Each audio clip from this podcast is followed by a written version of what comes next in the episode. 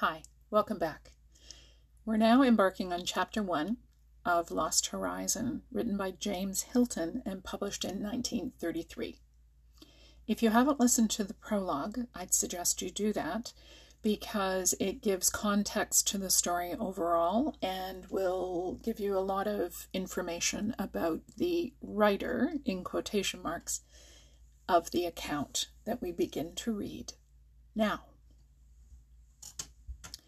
Chapter 1 During that third week of May, the situation in Baskul had become much worse, and on the 20th, Air Force machines arrived by arrangement from Peshawar to evacuate the white residents. These numbered about 80, and most were safely transported across the mountains in troop carriers. A few miscellaneous aircraft were also employed, among them being a cabin machine lent by the Maharaja of Chandrapur. In this, at about 10 a.m., four passengers embarked Miss Roberta Brinklow of the Eastern Mission, Henry D. Barnard, an American, Hugh Conway, H.M. Consul, and Captain James Mallinson, H.M. Vice Consul. These names are as they appeared later in Indian and British newspapers. Conway was 37. He had been in Baskul for two years in a job which now, in the light of events, could be regarded as a persistent backing of the wrong horse. A stage of his life was finished. In a few weeks' time, or perhaps after a few months' leave in England, he would be sent somewhere else Tokyo or Tehran, Manila or Muscat, people in his profession never knew what was coming. He had been ten years in the consular service, long enough to assess his own chances as shrewdly as he was apt to do those of others.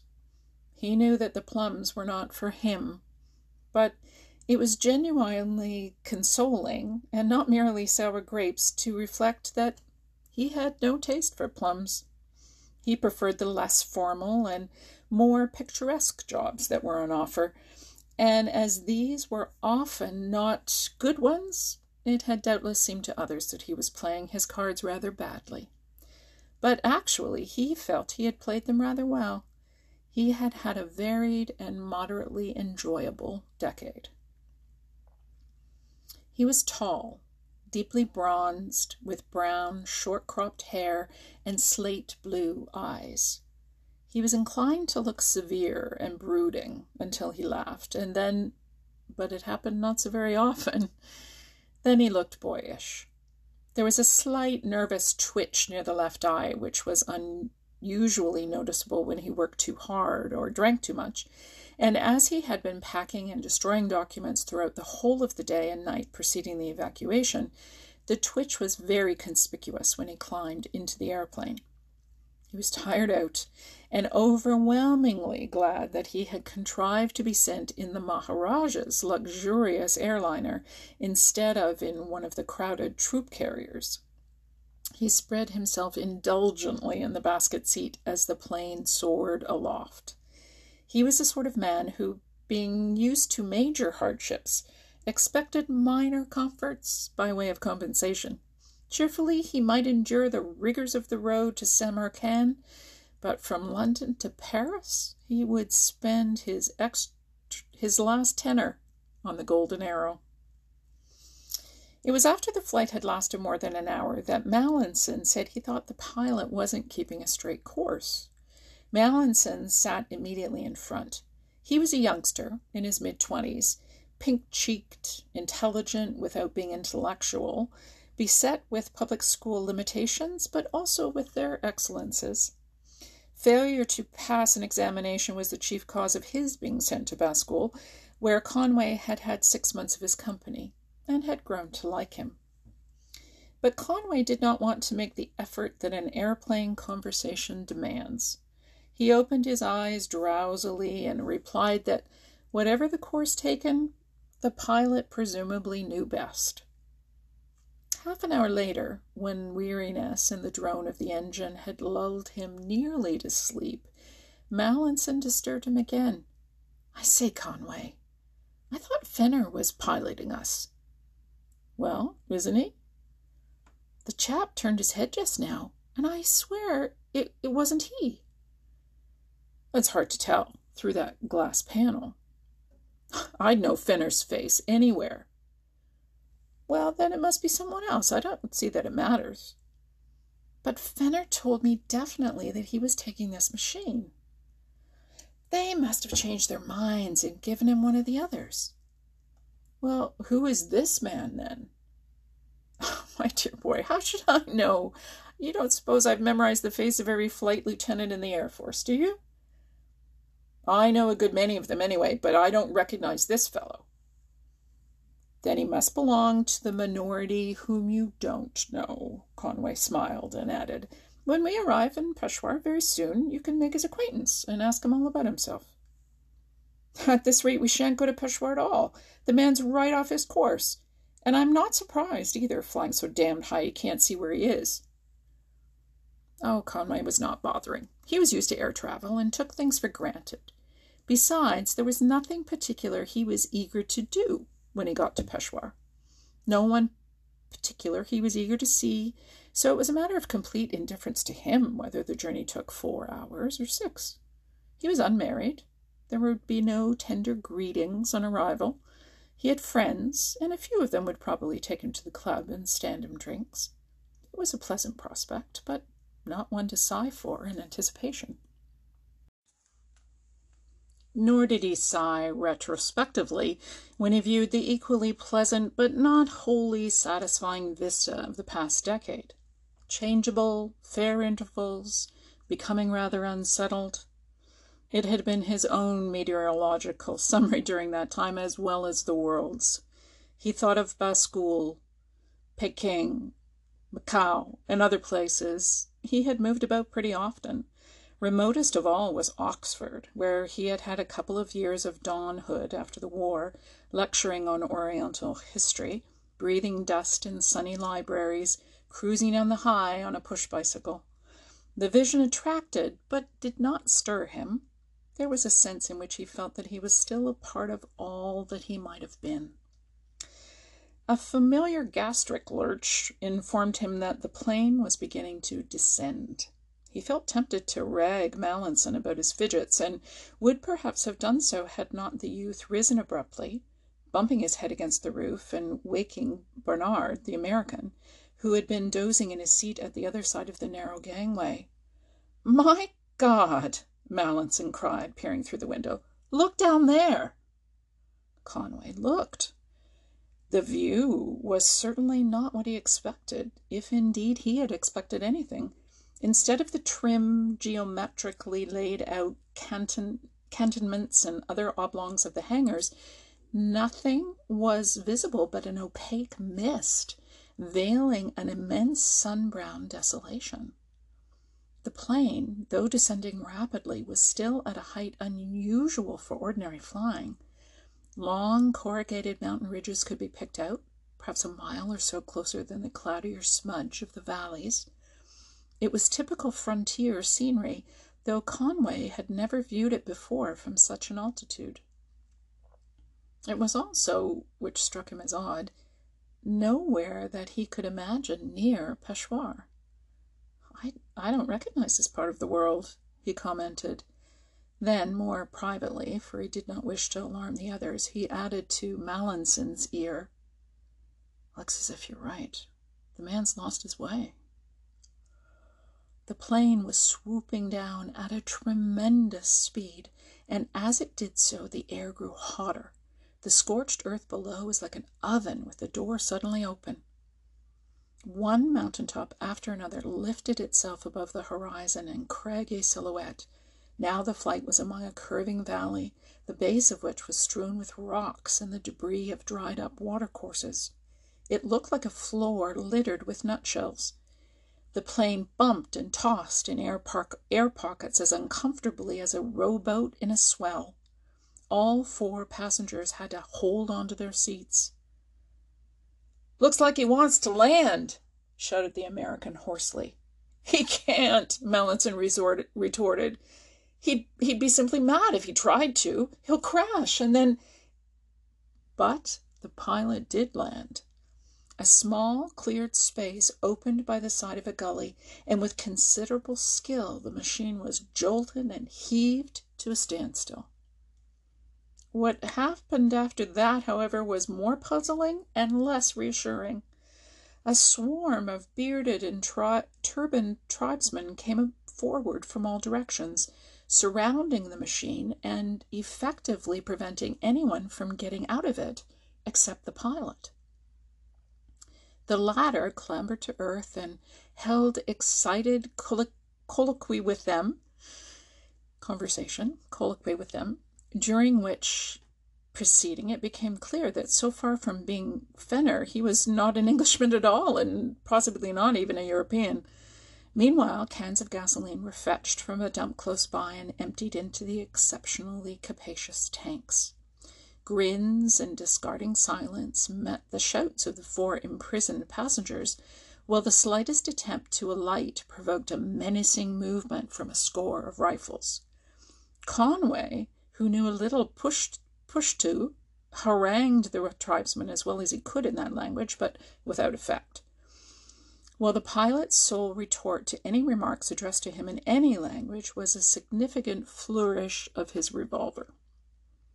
Midday sunlight, blazing on the roof of the cabin, grilled the air inside until the occupants were almost fainting with the heat and with the exertion of their protests.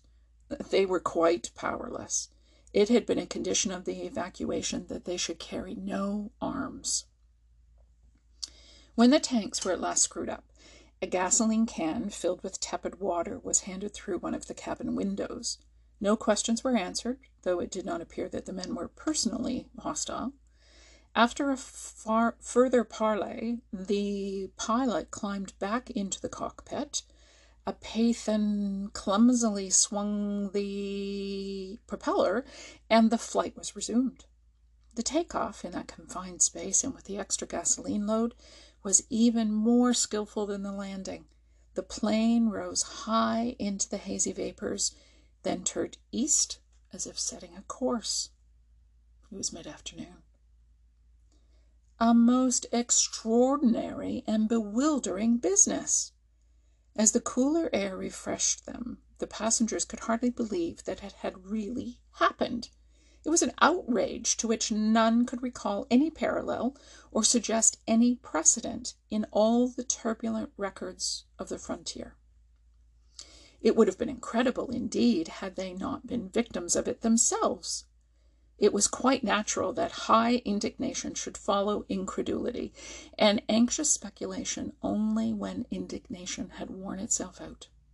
Mallinson then developed the theory which, in the absence of any other, they found easiest to accept.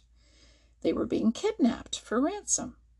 The trick was by no means new in itself, though this particular technique must be regarded as, as original. It was a little more comforting to feel that they were not entirely making virgin history. After all, there had been kidnappings before, and a good many of them had ended up all right. The tribesmen kept you in some lair in the mountains till the government paid up and you were released. You were treated quite decently, and as the money that had to be paid wasn't your own, the whole business was only unpleasant while it lasted. Afterwards, of course, the air people sent a bombing squadron, and you were left with one good story to tell for the rest of your life. Mallinson enunciated the proposition a shade nervously, but Barnard, the American, chose to be heavily facetious. Well, gentlemen, I dare say it's a cute idea on somebody's part, but I can't exactly see that your Air Force has covered itself with glory. You Britishers make jokes about the holdups in Chicago and all that, but I don't recollect any instance of a gunman running off with one of Uncle Sam's airplanes. And I should like to know, by the way, what this fellow did with a real pilot. Sandbagged him, I bet. He yawned was a large, fleshy man with a hard bitten face in which good humored wrinkles were not quite offset by pessimistic pouches. Nobody in Baskul had known much about him except that he had arrived from Persia, where it was presumed he had something to do with oil. Conway, meanwhile, was busying himself with a very practical task. He had collected every scrap of paper that they all had, and was composing messages in various native languages to be dropped to earth at intervals. It was a slender chance in such a sparsely populated country, but worth taking. The fourth occupant, Miss Brinklow, sat tight lipped and straight backed, with few comments and no complaints. She was a small, rather leathery woman, with an air of having been compelled to attend a party at which there were goings on that she could not wholly approve. Conway had talked less than the two other men, for translating SOS messages into dialects was a mental exercise requiring concentration. He had, however, answered questions when asked, and had agreed tentatively with Mallinson's kidnapping theory. He had also agreed, to some extent, extent with Barnard's strictures on the Air Force. Though no one can see, of course, how it may have happened, with the, with the place in commotion as it was, one man in flying kit would look much like another. No one would think of doubting the bona fides of a man in the proper clothes who looked as if he knew his job, and this fellow must have known it, the signals and so, so forth. Pretty obvious, too, that he knows how to fly. Still, I agree with you that it's the sort of thing that someone ought to get into hot water about. And somebody will, you may be sure, though I suspect he won't deserve it. Well, sir, responded Barnard, I certainly do admire the way you manage to see both sides of the question. it's the right spirit to have, no doubt, even when you're being taken for a ride. Americans, Conway reflected, had the knack of being able to say patronizing things without being offensive. he smiled tolerantly, but did not continue the conversation. His tiredness was of a kind that no amount of possible peril could stave off. Towards late afternoon, when Barnard and Mallinson, who had been arguing, appealed to him on some point, it appeared that he had fallen asleep.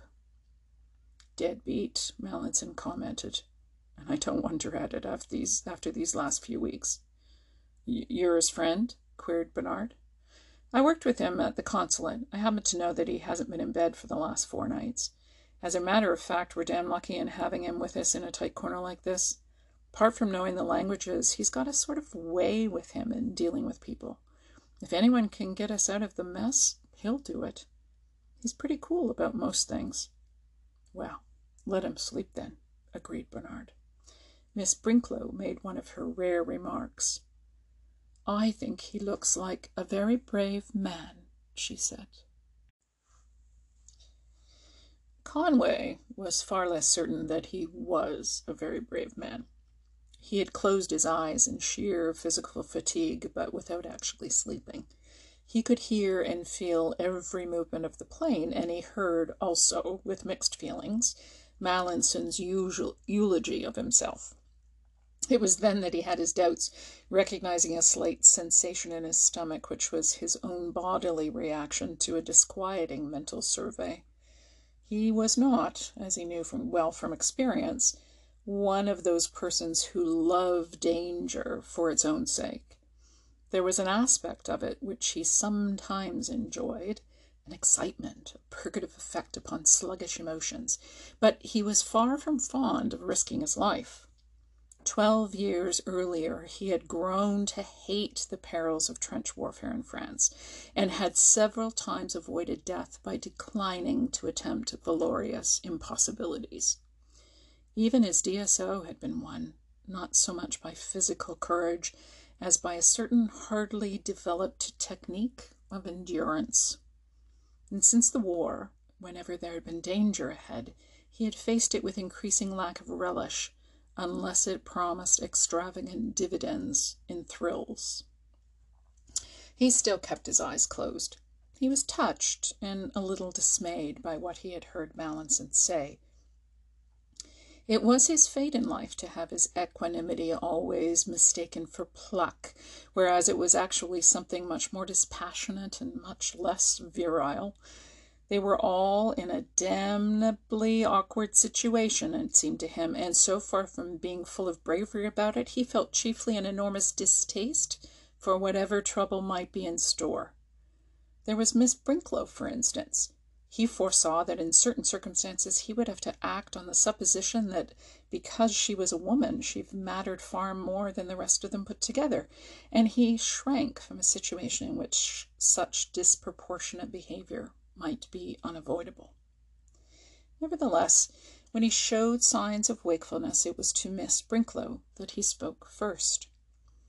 He realized that she was neither young nor pretty, negative virtues, but immediate, immensely helpful ones in such difficulties as those in which they might find them soon find themselves. He was also rather sorry for her because he suspected that neither Mallinson nor the American liked missionaries, especially female ones. He himself was unprejudiced, but he was afraid she would find his open mind a less familiar and therefore a more disconcerting phenomenon. We seem to be in a queer fix, he said, leaning forward to her ear. But I'm glad you're taking us taking it calmly. I don't really think anything dreadful is going to happen to us. I'm certain it won't if you can prevent it, she answered, which did not console him. You must let me know if there's anything we can do to make you more comfortable. Barnard caught the word comfortable. He echoed raucously, Why, of course we're comfortable. We're just enjoying the trip. Pity we haven't a pack of cards. We could play a rubber of bridge. Conway smiled, this welcomed the spirit of the remark, though he disliked bridge. I don't suppose Miss Brinklow plays, he said, smiling. But the missionary turned round briskly to retort, Indeed I do and I could never see any harm in cards at all. There's nothing against them in the Bible. They all laughed, and seemed obliged to her for providing an excuse. At any rate, Conway thought, she wasn't hysterical. All afternoon the plane had soared through the thin mists of the upper atmosphere, far too high to give clear sight of what lay beneath. Sometimes at longish intervals the veil was torn for a moment to display the jagged outline of a peak or the glint of some unknown stream. Their direction could be determined roughly from the sun. It was still east, with occasional twists to the north, but where it had led depended upon the speed of travel, which Conway could not judge with any accuracy. It seemed likely, though, that the flight must already have exhausted a good deal of gasoline, though that again depended on uncertain factors. Conway had no technical knowledge of aircraft, but he was sure that the pilot, whoever he might be, was altogether an expert. That halt in the rock strewn valley had demonstrated it, and also other incidents since and Conway could not repress a feeling that was always his in the presence of any superb and indisputable competence. He was so used to being appealed to for help that mere awareness of someone who would neither ask nor need it was slightly tranquilizing, even amidst the greater perplexities of the future. But he did not expect his companions to share such a tenuous emotion. He recognized that they were likely to have far more personal reasons for anxiety than he had himself. Mallinson, for instance, was engaged to a girl in England. Barnard might be married. Miss Brinklow had her work, vocation, or however she might regard it. Mallinson, incidentally, was by far the least composed. As the hours passed, he showed himself increasingly excitable, also to resent Conway's resent to Conway's face the very coolness which he had praised behind his back. Once, above the roar of the engine, a sharp storm of argument rose. Look here, Mallinson shouted angrily. Are we bound to sit here twiddling our thumbs while this maniac does everything he damn well wants? What's to prevent us from smashing that panel and having it out with him? Nothing at all, replied Conway, except that he's armed and we're not, and that in any case none of us would know how to bring the machine to earth afterwards. Can't be very hard, surely. I dare say you could do it. my, my dear Mallinson, why is it always me you expect to perform these miracles? Well, anyway, this business is getting hellishly on my nerves. Can't we make the fellow come down? How do you suggest it be done? Mallinson was becoming more and more agitated. Well, he's there, isn't he? About six feet away from us, and we're three men to one. Have we got to stare at his damn back all the time? At least we might force him to tell us what the game is. Very well, we'll see. Conway took a few paces forward to the partition between the cabin and the pilot's cockpit, which was situated in front and somewhat above. There was a pane of glass, about six inches square, and made to slide open, through which the pilot, by turning his head and stooping slightly, could communicate with his passengers. Conway tapped on this with his knuckles. The response was almost comically as he had expected. The glass panel slid sideways and the barrel of a revolver obtruded. Not a word, just that. Conway retreated without arguing the point, and the panel slid back again. Mallinson, who had watched the incident, was only partially satisfied. I don't suppose he'd have dared to shoot, he commented. It's probably a bluff. Huh, quite, agreed Conway, but I'd rather leave you to make sure. Well, I do feel we ought to put up some sort of fight before giving in tamely like this. Conway was sympathetic. He recognized the convention with all its associations of red coated soldiers and school history books that Englishmen fear nothing, never surrender, and are never defeated. He said, Putting up a fight without a decent chance of winning is a poor game, and I'm not that sort of hero. Good for you, sir, interposed Barnard heartily. When somebody's got you by the short hairs, you may as well give in pleasantly and admit it. For my part, I'm going to enjoy life while it lasts and have a cigar. I hope you don't think a little extra, a bit of extra danger matters to us. Not so far as I'm concerned, but it might bother Miss Brinklow. Barnard was quick to make amends. Pardon me, madame, but do you mind if I smoke? Not at all, she answered graciously. I don't do so myself, but I just love the smell of a cigar. Conway felt that of all women who could possibly have made such a remark, she was easily the most typical. Anyhow, Mallinson's excitement had calmed a little, and to show friendliness he offered him a cigarette, though he did not light one himself. I know how you feel, he said gently. It's a bad outlook, and it's all the worse in some ways because there isn't much we can do about it. And all the better too in some ways, he could not adding he could not help adding to himself. For he was immensely fatigued. There was there was also in his nature a trait which some people might have called laziness, though it was not quite that. No one was capable of harder work, when it had to be done, and few could better shoulder responsibility. But the facts remained that he was not passionately fond of activity and did not enjoy responsibility at all. Both were included in his job, and he made the best of them, but he was always ready to give way to anyone else who could function as well or better. It was partly this, no doubt, that had made his success in the service less striking than it might have been. He was not ambitious enough to shove his way past others, or to make an important parade of doing nothing than when there was really nothing doing. His dispatches were sometimes laconic to the point of curtness, and his calm in emergencies, though admired, was often suspected of being too sincere. Authority likes to feel that a man is imposing some effort on himself, and that his apparent nonchalance is only a cloak to disguise an outfit of well bred emotions. With Conway, the dark suspicion had sometimes been current that he really was as unruffled as he looked, and that whatever happened, he did not give a damn. But this, too, like laziness, was an imperfect interpretation. What most observers failed to perceive in him was something quite baffling, baffling, sorry, bafflingly, something quite bafflingly simple a love of quietness, contemplation, and being alone.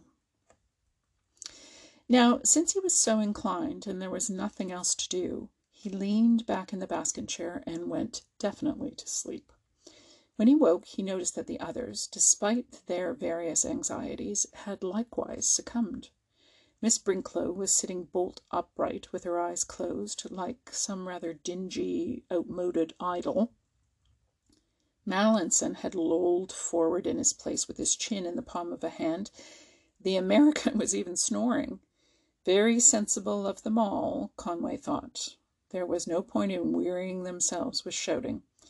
But immediately he was aware of certain physical sensations in himself slight dizziness and heart thumping, and a tendency to inhale sharply and with effort. He remembered similar symptoms once before.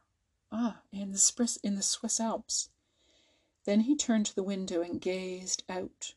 The surrounding sky had cleared completely, and in the light of late afternoon they, there came to him a vision which, for an instant, snatched the remaining breath out of his lungs. Far away, at the very limit of distance, lay range upon range of snow peaks, festooned with glaciers, and floating in appearance upon vast levels of cloud. They encompassed the whole arc of the circle, merging towards the west in a horizon that was fierce, almost garish in coloring, like an impressionist backdrop done by some half mad genius. And meanwhile, the plane on that stupendous stage was droning over an abyss in the face of a sheer white wall that seemed part of the sky itself until the sun caught it.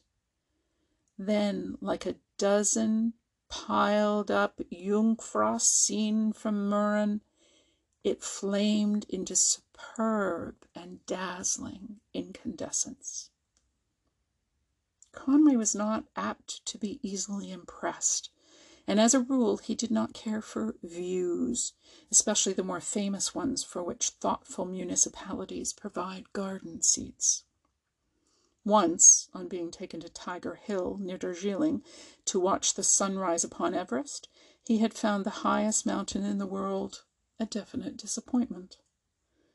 But this fearsome spectacle beyond the window pane was of a different caliber. It had no air of posing to be admired. There was something raw and monstrous about those in, uncompromising ice cliffs, and a certain sublime impertinence in approaching them thus. He pondered, envisioning maps, calculating distances, estimating times and speeds.